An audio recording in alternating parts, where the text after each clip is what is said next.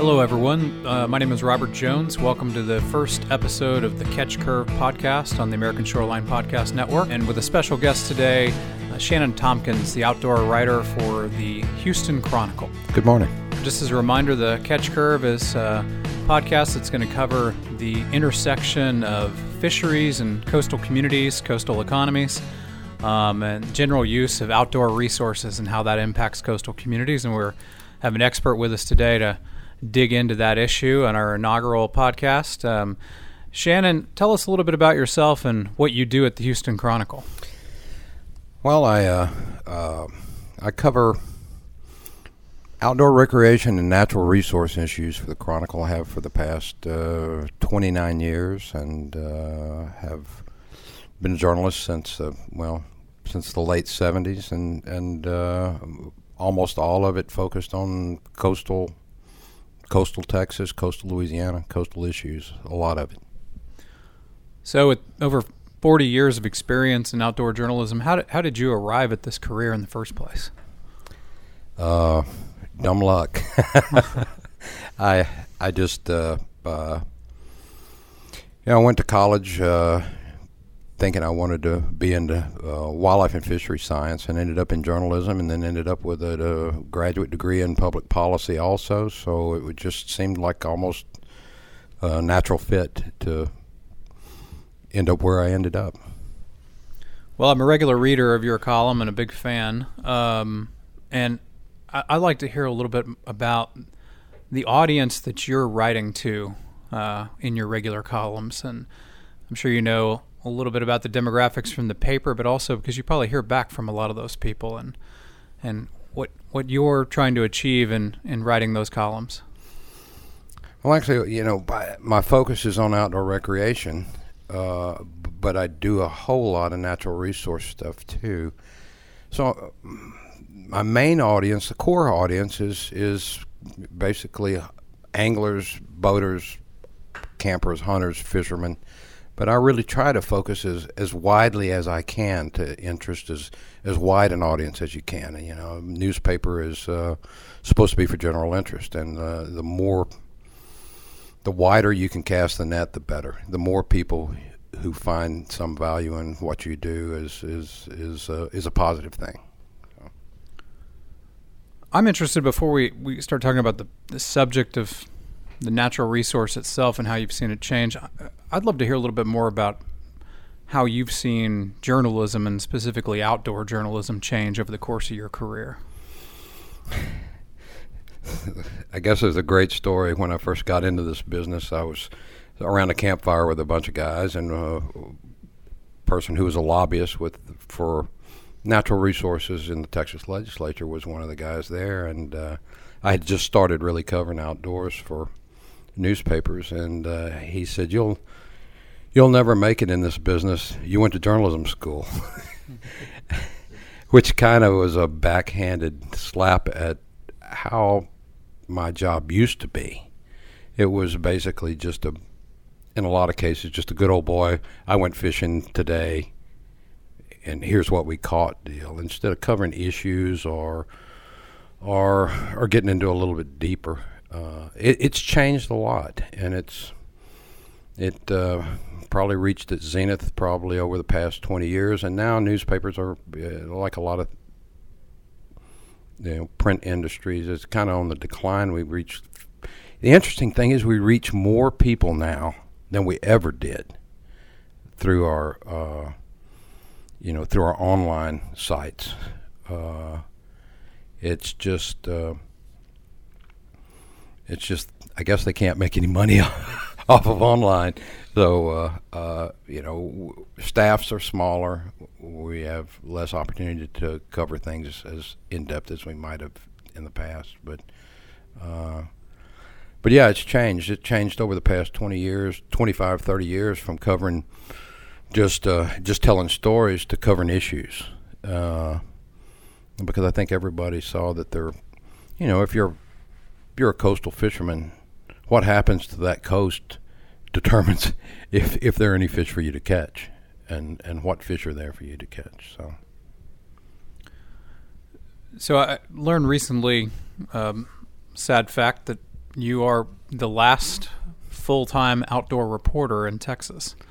Um, it kind of speaks to the change you just just referenced. Um, how does that feel, and, and, and does that put more responsibility on you and your storytelling? I don't know if it puts more responsibility. It makes it. It's kind of sobering. Uh, I've always thought of this job as a responsibility. It's mm. it's it's a job, and and uh, you're serving your readers, you're serving your audience. Uh, so I've always looked at it as a responsibility. I don't though I don't feel any more responsible now than I did my whole career. I mean, I've I've always tried to do as the best job I could, and you know there are a lot of external factors that that play into that. But uh, uh, and yeah, it's been really it's been really sobering to watch this my profession shrink so dramatically over the past. It's really been the past ten years. Uh, so there are not that many voices out there anymore. Uh, there are a lot of voices, but there are not as as many voices in positions kind of like I've had So. one of the things that occurs to me is, you know, we live in a day and age where um, the topic du jour can be pretty shallow and, uh, you know, about uh, the most recent social activity of a celebrity or, you know, things that may not directly impact people's lives. And the area that you're covering uh, is not a short burst. It's very much a long term view about how our our natural environment is changing um, and how that impacts people's ability to recreate or harvest uh, natural resource for a living. Um, how have you approached that in your storytelling and in, in your narrative for your audience to give them the long term view of what you've seen over your career, but still make it relevant to, to something that they would have seen in their daily life? Well, that's a good question, and that's that's that's the trick of the job is to make make take issues that are current and and try to weave a thread showing where they came from and what's happening now and where they're going. Uh, it's you know it's it's a constant challenge to, to come up with uh, with topics that you think will be of interest to, to readers and uh, that affect them directly. And the ones that affect them directly are usually the most, are obviously the ones that they care the most about. Uh, so you try to pick, you try to try to cover as much as you can uh, things that impact people directly. So uh, I think everybody can imagine this, but the you know, you cover the Houston, or you're with the Houston Chronicle covering the Houston metro area, which is, you know, the third largest city and metro area in the country. Uh, the the size of your audience is enormous. Um, tell me a little bit about when you're thinking about that readership and that number of people in the limited real estate you have to tell a story. Um, tell me about some of the stories that you haven't gotten to write that you wished you had? How many hours do you have? Hmm. uh, there are, you know, there are. I, uh, you know, there just one one issue, uh, and we talked a little earlier, just visiting about about oysters. There are so many facets of that issue that I wish I had the time and the resources to to develop a little bit better. Uh, I've been lucky. The Chronicle's been really, really a great place to work because they've given me a lot of freedom to to do what I thought needed to be done. And and I one of the best pieces I think I ever did was a huge series on oysters after Galveston Bay suffered a just tremendous oyster loss after Hurricane Ike, and uh, I was really happy with that. But there were parts of that I wish I had more time to spend. Uh, you know, oysters are, you know, not coastal related, but a lot of terrestrial uh, wildlife, a lot of water issues. Uh, I wish I had time to get into, uh, time and the resources to get into, but it's a, uh, it's a labor intensive job. I mean, and, and most newspapers reporters will tell you that they've never worked a 40 hour week in their life. They're mostly 70 to 80 hour weeks and you just you just do as much as you can and go on to the next thing, I guess. So I you know, I work professionally in fisheries as well and I, and I really relate to your point there in that the mere complexity of a lot of these issues makes it so difficult to uh, to talk to somebody who doesn't deal with it every day and, and make it relate to their life because it is so important. Um, oysters, obviously, being a great example. Um, I, I'd be interested to hear about how you've approached some telling and ed- your audience, educating your audience on some of these complex issues where there are natural causes for change, like the hurricane that you referenced. Uh, there are very much man-made causes. Um, uh, there is uh, growing population.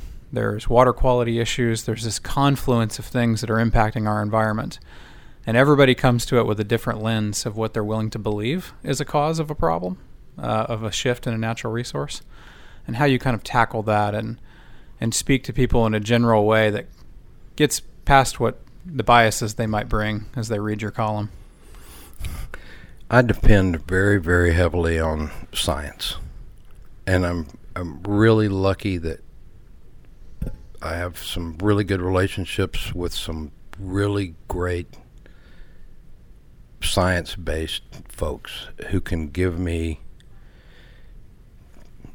information that's just just that. It's unbiased. Here's what the here's what the science says. If you just focus on that and just uh, and and don't get into opinion or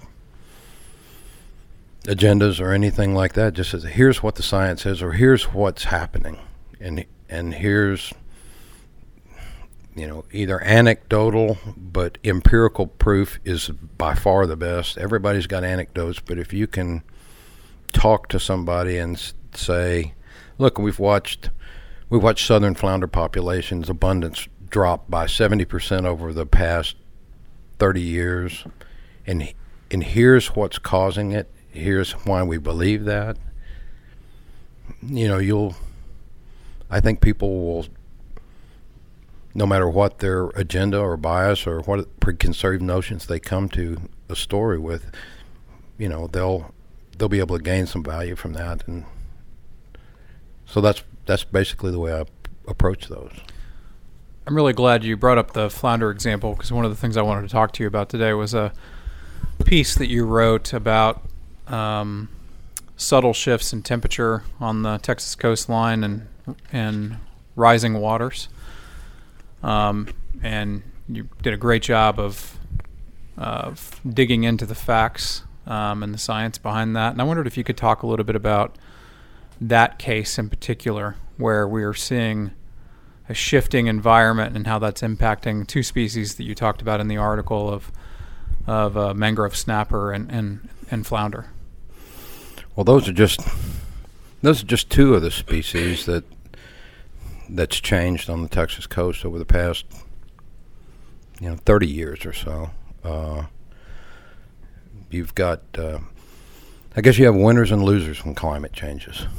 Uh, and the Texas coast has obviously seen, I mean, empirical evidence of, of change over a long period of time, or at least it l- accelerated over the past 30 years.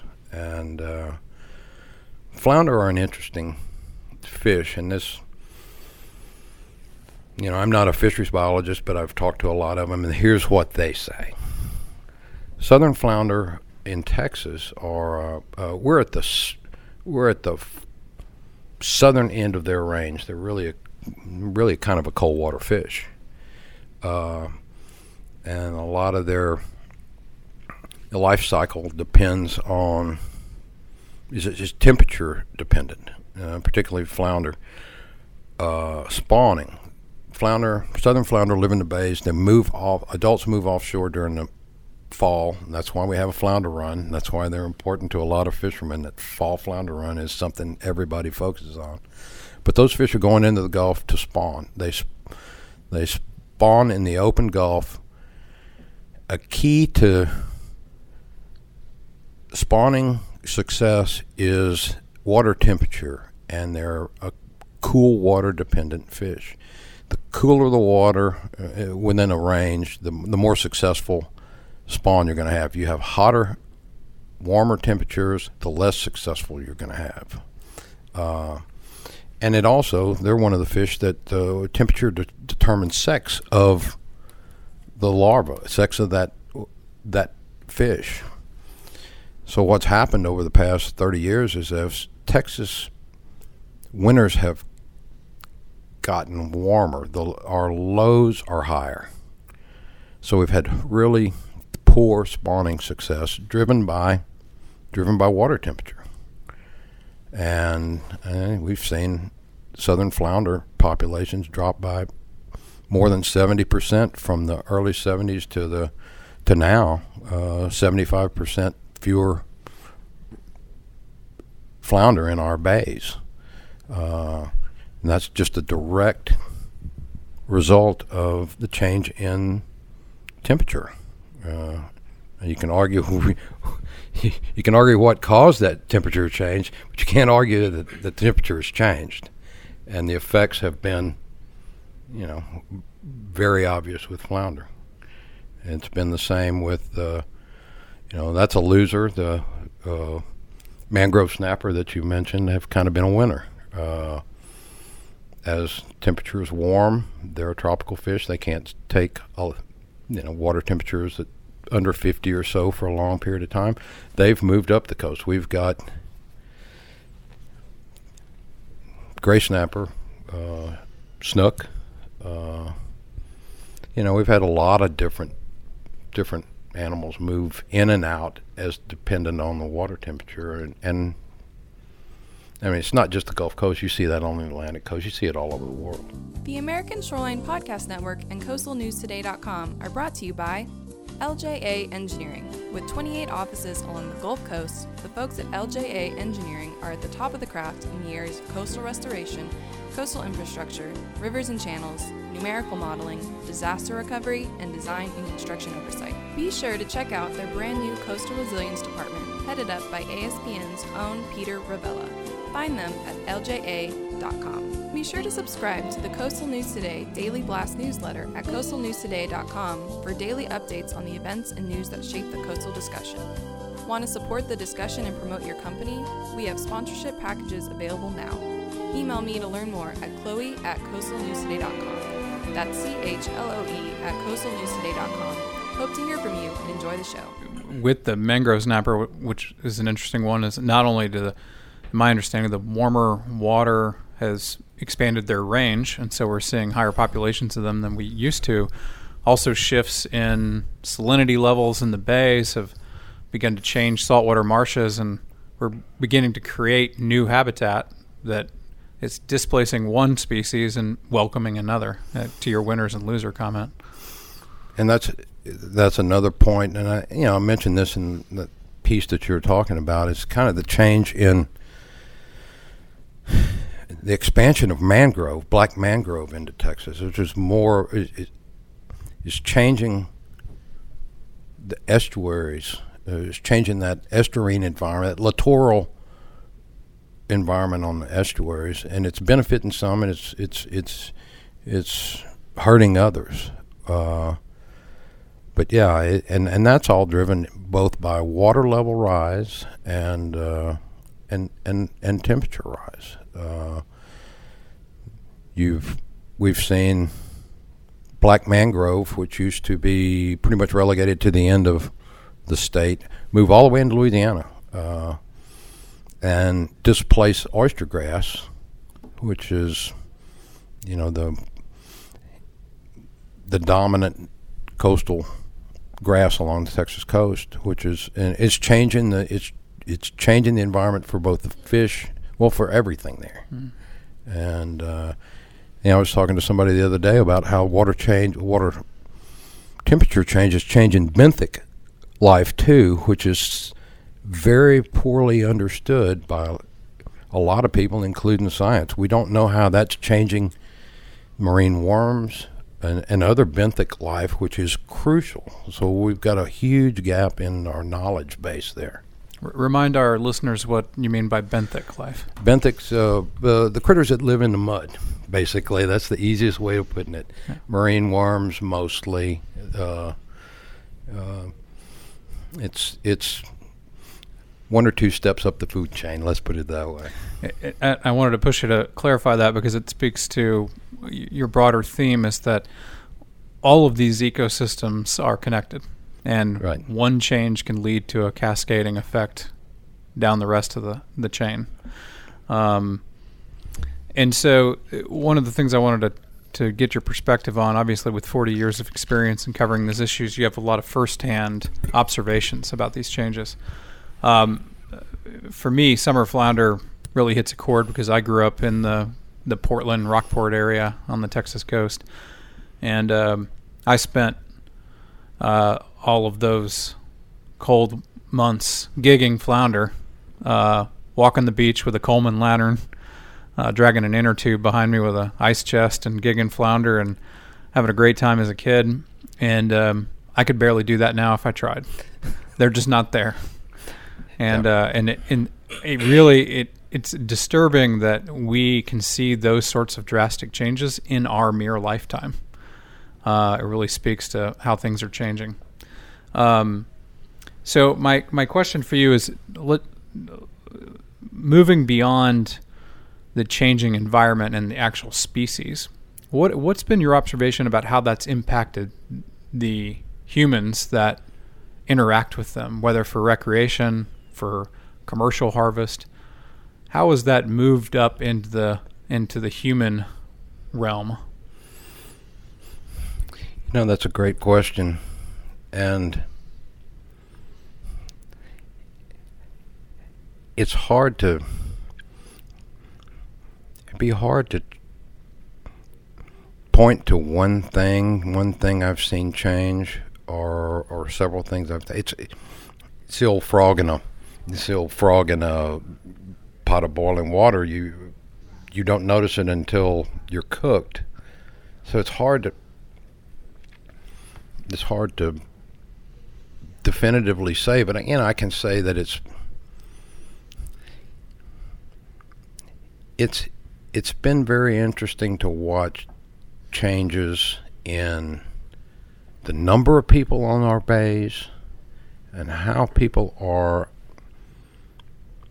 how people approach their recreation, uh, you know, the conflicts that have arisen over sharing resources.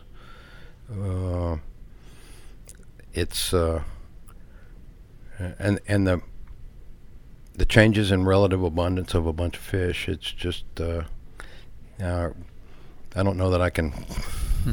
So change is the constant. Yeah, change is the constant uh, you know, I've I, been lucky to sit in the same spot for 40 years uh, on the bay shore, and I grew up in the Galveston Bay area. Uh, but the couple places I've stood many, many, many times over 45, going on 50, maybe even more than 50 years, and to see the landscape change the edge of the bay changes, the, the you know oyster reefs disappear, uh, erosion change, uh, salinity levels change. As as uh, a perfect example of this is when, when I was a kid, there used to be we used to have spring floods on the Trinity River at the mouth of the Trinity River, and we would go out and and uh, in the spring you could uh, you would have huge flushes of crawfish. We would go crawfishing. We would pull my brothers and I would seine crawfish at the mouth of the river. Uh, Lake Livingston went in, changed the hydrology of the river. Those those spring crawfish runs ended. They just faded away.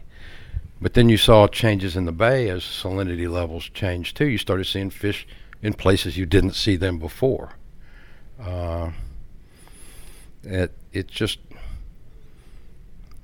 it's just interesting to watch the ripple effects of one change, say one thing like putting in a river, putting in a dam, and to see how that changes things. It may not be immediate, but it'll change over the years, and and you'll you'll have some perspective. Twenty years later, you'll go, well, wow, this is very different than it was, you know, when I was younger. I, I would imagine that one of the things that have changed over the course of your lifetime and, and your professional career is we've also made some major changes on the regulatory front. We've had some Yes. landmark environmental laws go on the books. And I'm curious what your perspective would be about things that you saw before and after. Are we doing better? Or Are we doing worse? About the same? managing fish wise, you know, I think we're. I think fisheries management has come a, light years uh, ahead of what it was 30, 40 years ago. Uh, but you know, and there's still work to to be done there. But uh, I think you've got so many conflicting interests now. I think that's uh, I think that's playing a part, but I think well, fisheries management and regulations have have really come a long ways, and I think I think one of the big things about regulations is that it, it, when I started in this business, there were no limits for so many species, and I think that devalued those animals. If, if it was like that, where so many that you can just take as many as you want, it sends a message, a cultural message that these things aren't, uh, you know, a finite resource.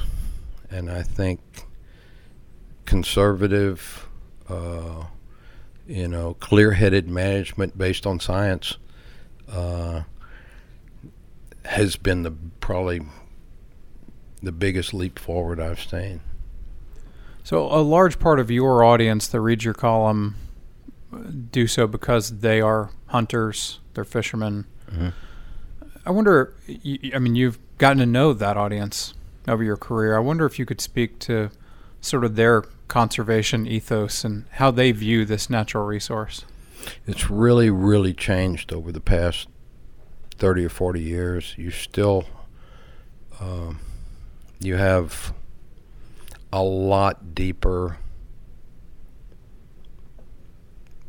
conservation ethic in in a, in the majority of people. I mean, you're always going to have some people who don't don't get the word, but I think people are realizes these are finite resources and they're under stress from a lot of different factors and I think people want to do the right thing. That's the that's probably the biggest change.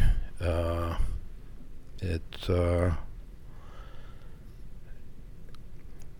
I think people really want to to see their fisheries survive and not just survive but thrive and and I think a lot of people want to do what they can to you know to help in that uh, yeah it's uh, uh, I think it's been a real positive real positive change in angler particular ethics on the coast in especially and I think that started in fresh water. I mean, obviously it did. It started in fresh water, but uh, but you're seeing that more and more. You can catch catch and release on the Texas coast, and uh, uh, people don't gauge their trips by how many ice chests worth of fish they bring in now. They gauge they gauge their their trips more on you know did I have a the whole experience. Uh, you know, did I you know, did I did I did I see some whooping cranes today? You know, that's that adds into the to the uh, the value of a trip instead of just you know how many fish did I catch. So. One of the things that we've covered is sort of the the impacts of these sorts of decisions, which are complex, um, and it seems that if you're going to limit harvest on a species in order to protect it and allow it to be sustainable, um, that's going to impact. That's going to cause something down the the cause and effect line. Um, can you give us an example uh, uh, over your career where you've observed where we've had to make tough decisions about managing a species or part of the resource where the repercussions just didn't end up being palatable for people?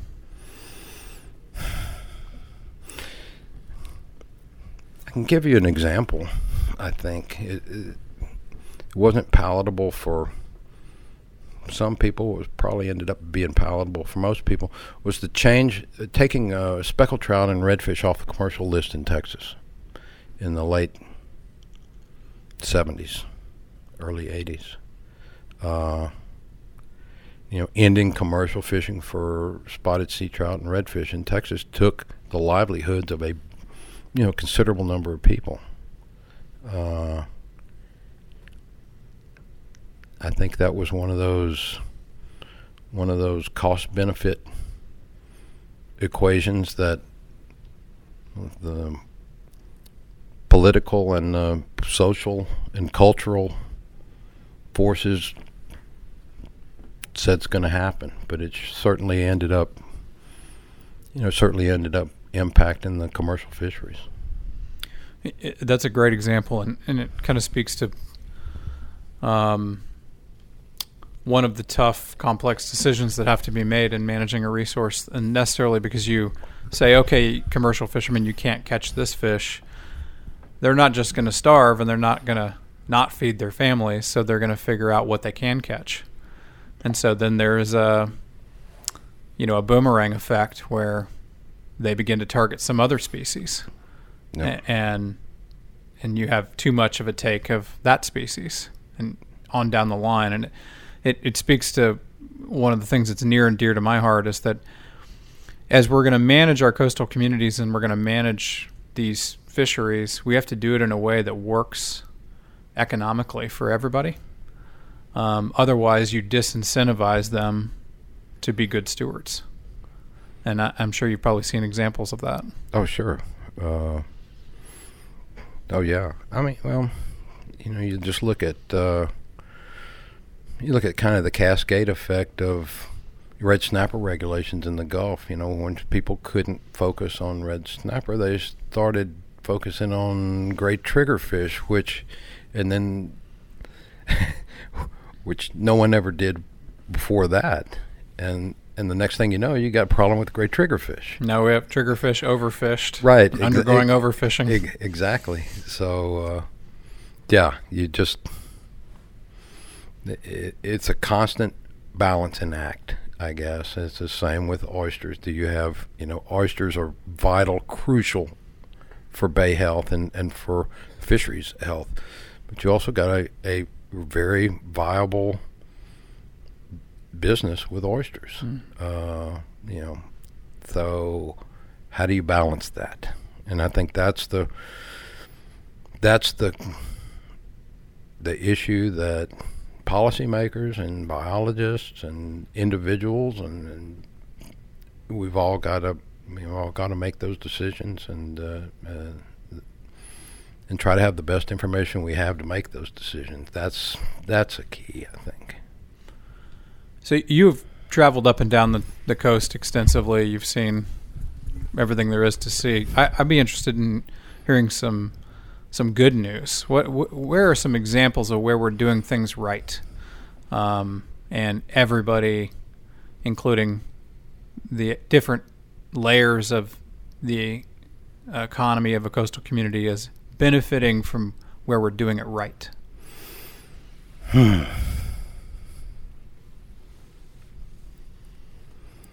Boy, you know, Come on, you got you got to give us some good news.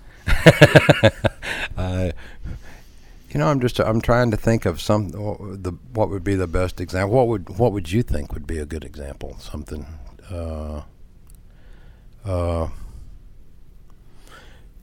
I don't know. Uh, well, I think in your backyard in Galveston, um, I mean, there's some environmental challenges, obviously, but uh, I think the community of Galveston has made is an incredible example of a comeback after a tough storm. Uh, they're getting tourism right. Um, they got hotel rooms full. Uh, there's lots of recreation, lots of opportunities, a, th- a thriving commercial fishery, uh, and you're in the backyard of some of the best restaurants in the country. Um, the the community is doing something right. I can't put my finger exactly on it, but uh, but I bet you have some ideas. Yeah, you're right. I, I, I think I think people are finally seeing Galveston Bay as as as a huge not just a natural resource but economic resource and to keep it healthy is going to keep the, the economy healthy and it's such a part of the social fabric and cultural fabric of that area and I think people really want to they don't want to lose that and uh, yeah I think uh, I think people Galveston Bay is a good example. It's really interesting to see what's happening down in Rockport and Fulton area. That that area trying to recover from Hurricane Ike.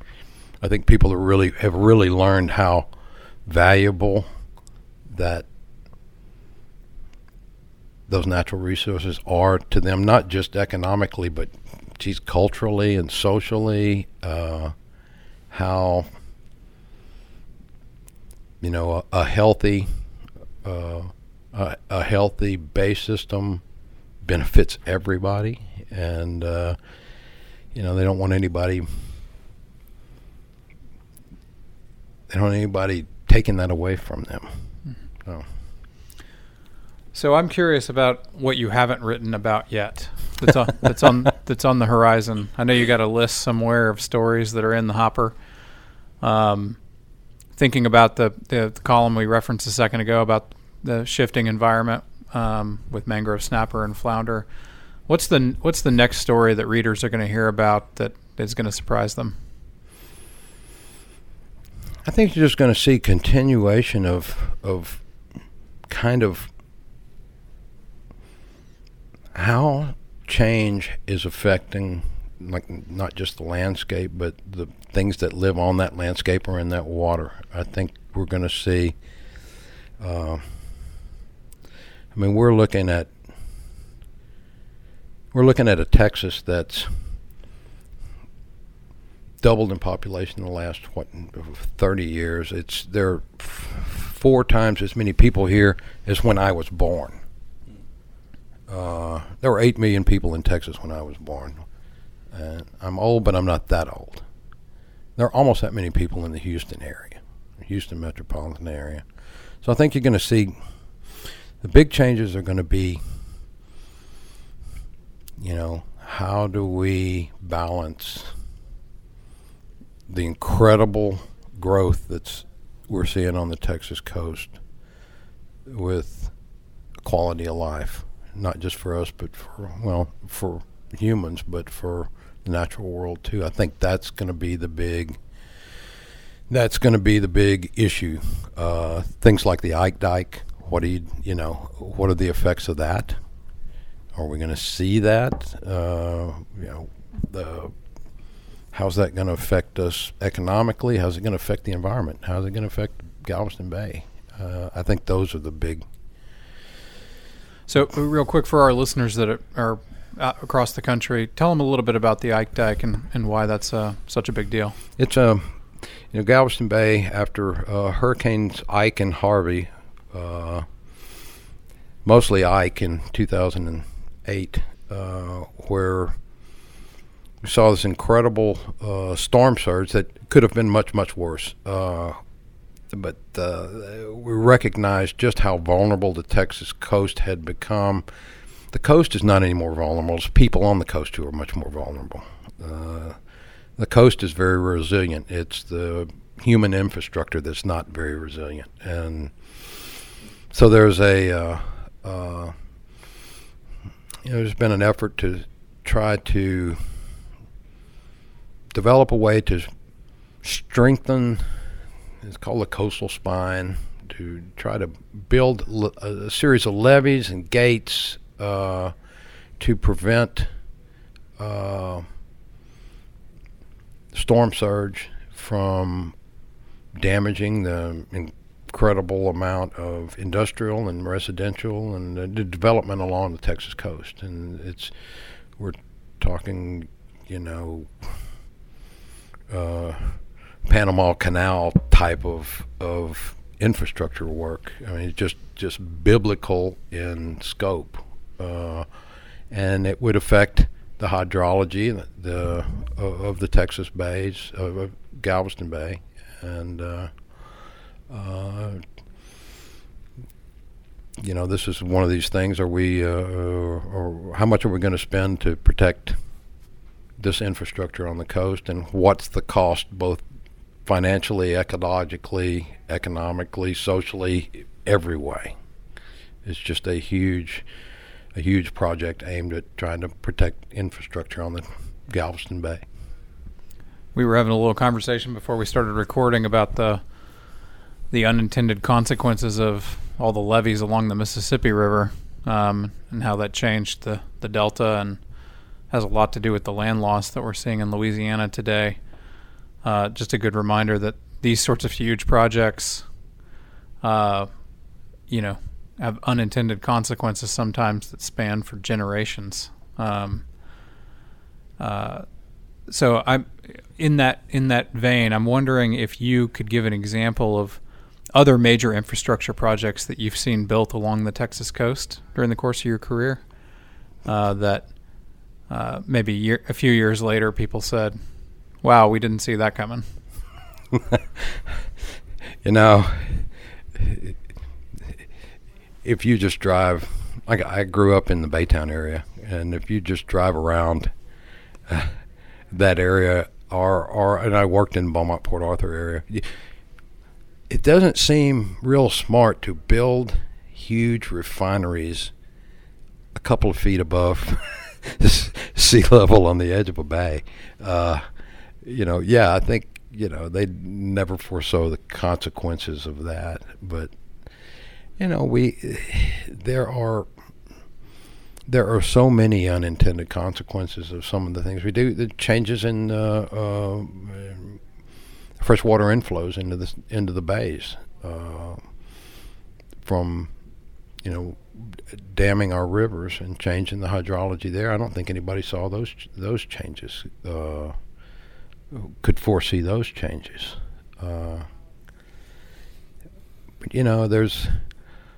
Uh, I mean, there have been some positive changes. I was just thinking of one the other day. Uh, the we've talked about flounder populations dropping, but the green sea turtle population in the state of Texas has gone through the roof over the past 10 years. Uh, and that's almost a direct result of regulatory changes in, in the shrimping industry. Uh, you know, less loss of of uh, of sea turtles through uh, excluder devices. Excluder devices. Uh, we're seeing sea turtles now where we haven't seen them in 50, 60 years. So, you know, there are some there's some positive things out there. There's some not so positive. Sure. Well, we talked a lot about protecting these resources. Let's talk a little bit about enjoying them. Sure. Um, uh, you've covered a lot of fishing, and I'm sure you've caught a lot of fish in your life. Uh, what what's some of the most exciting fishing that you're seeing these days along the Texas coast? You know, it's it's uh, one of the things that's really been interesting in the last few years is is kind of this resurgence of the tarpon fishery on the Texas coast. Uh, I don't know if it's resurgent or if it's just been rediscovered, uh, but uh, you know, we have some some really really good tarpon fishing for large fish in, in parts of our uh, parts of our coast, upper and the middle coast, particularly during the during the summer summer months. That's been a a real that's been a real bright spot. You know, we have a tremendous redfish fishery in in in this state, and uh, it's gotten to the point that I. I would have never thought I would have heard this from readers or from, from folks I talk with who say we have too many redfish, and I'm saying how can that be? I I, I don't. How can you have too many? And uh, uh, well, I agree with it. I can never seem to catch my tagged redfish and win my F one fifty in my boat. Well, it, it, it it is fascinating. I mean, I I can say that from when I was, you know, over the past forty years, the redfish population in Texas bays is just, it's just, you know, just incredible. We still have, uh, you know, we we still have struggles sometimes with our spotted sea trout and as we said flounder and some other things. And you know croaker uh, which are not nearly as abundant as they used to. But I would say that you know we have just some great fisheries here. And how we've been able to keep them in the face of you know population growth and the number of people you know out there on the water uh, I mean we're well over a million recreational fishermen in in uh, coastal Texas now, and that's just uh, that's that's a lot of people. Uh, so that that's the tarpon and the and, and red drum are probably the biggest bright spots in the, on the Texas coast, I'd say.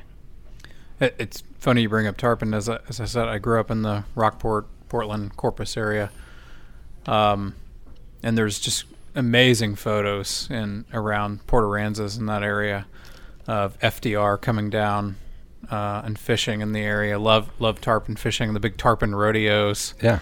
Uh, which turned out to probably be a little bit short sighted, uh, but still amazing parts of history. And I'm also seeing a resurgence of tarpon on the coast. And man, on light tackle, there there there's no more fun than getting a hold of big tarpon.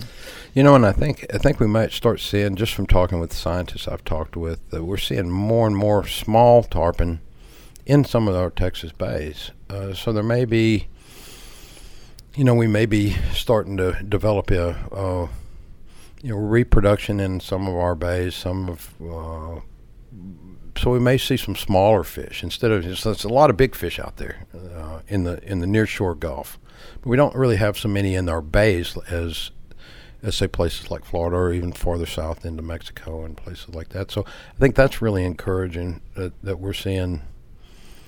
You know, we're seeing signs that we may be building, you know, an inshore tarpon fishery too. I mean, it's nothing. You know, it's it's it's not something you could depend on now, but it's not it's not rare. Uh, it's uh, it's kind of like you know we were talking uh, about how things have changed with with water temperature changes and, and water levels. It's like manatees. Uh, you know, there was no there was no manatees up in here uh, until 15, 20 years ago, and then you started seeing them.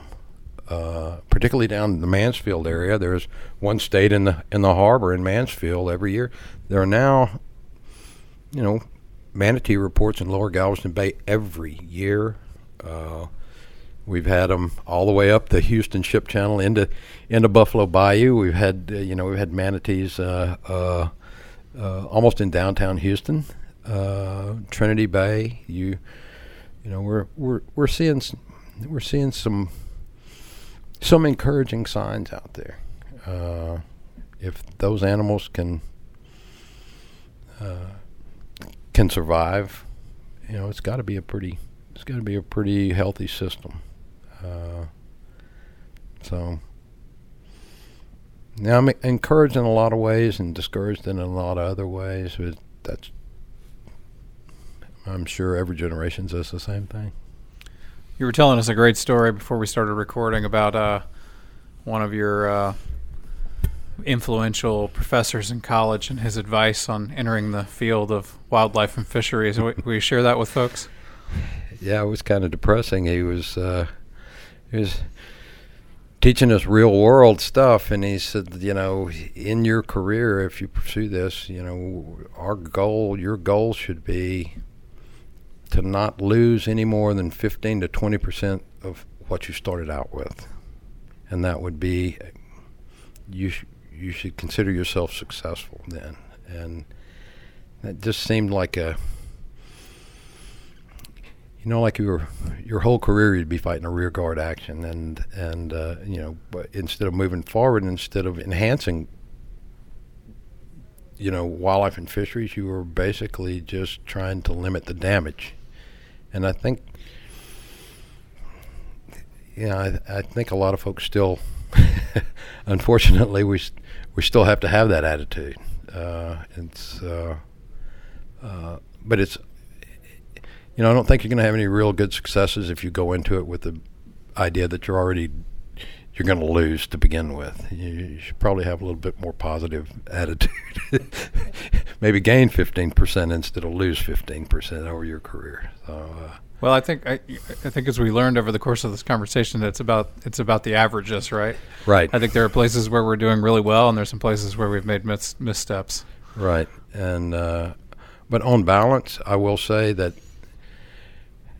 you know, uh, if you had asked me when I was 25 what it would be like in the year 2019, it is a heck of a lot better than I than I thought it would be.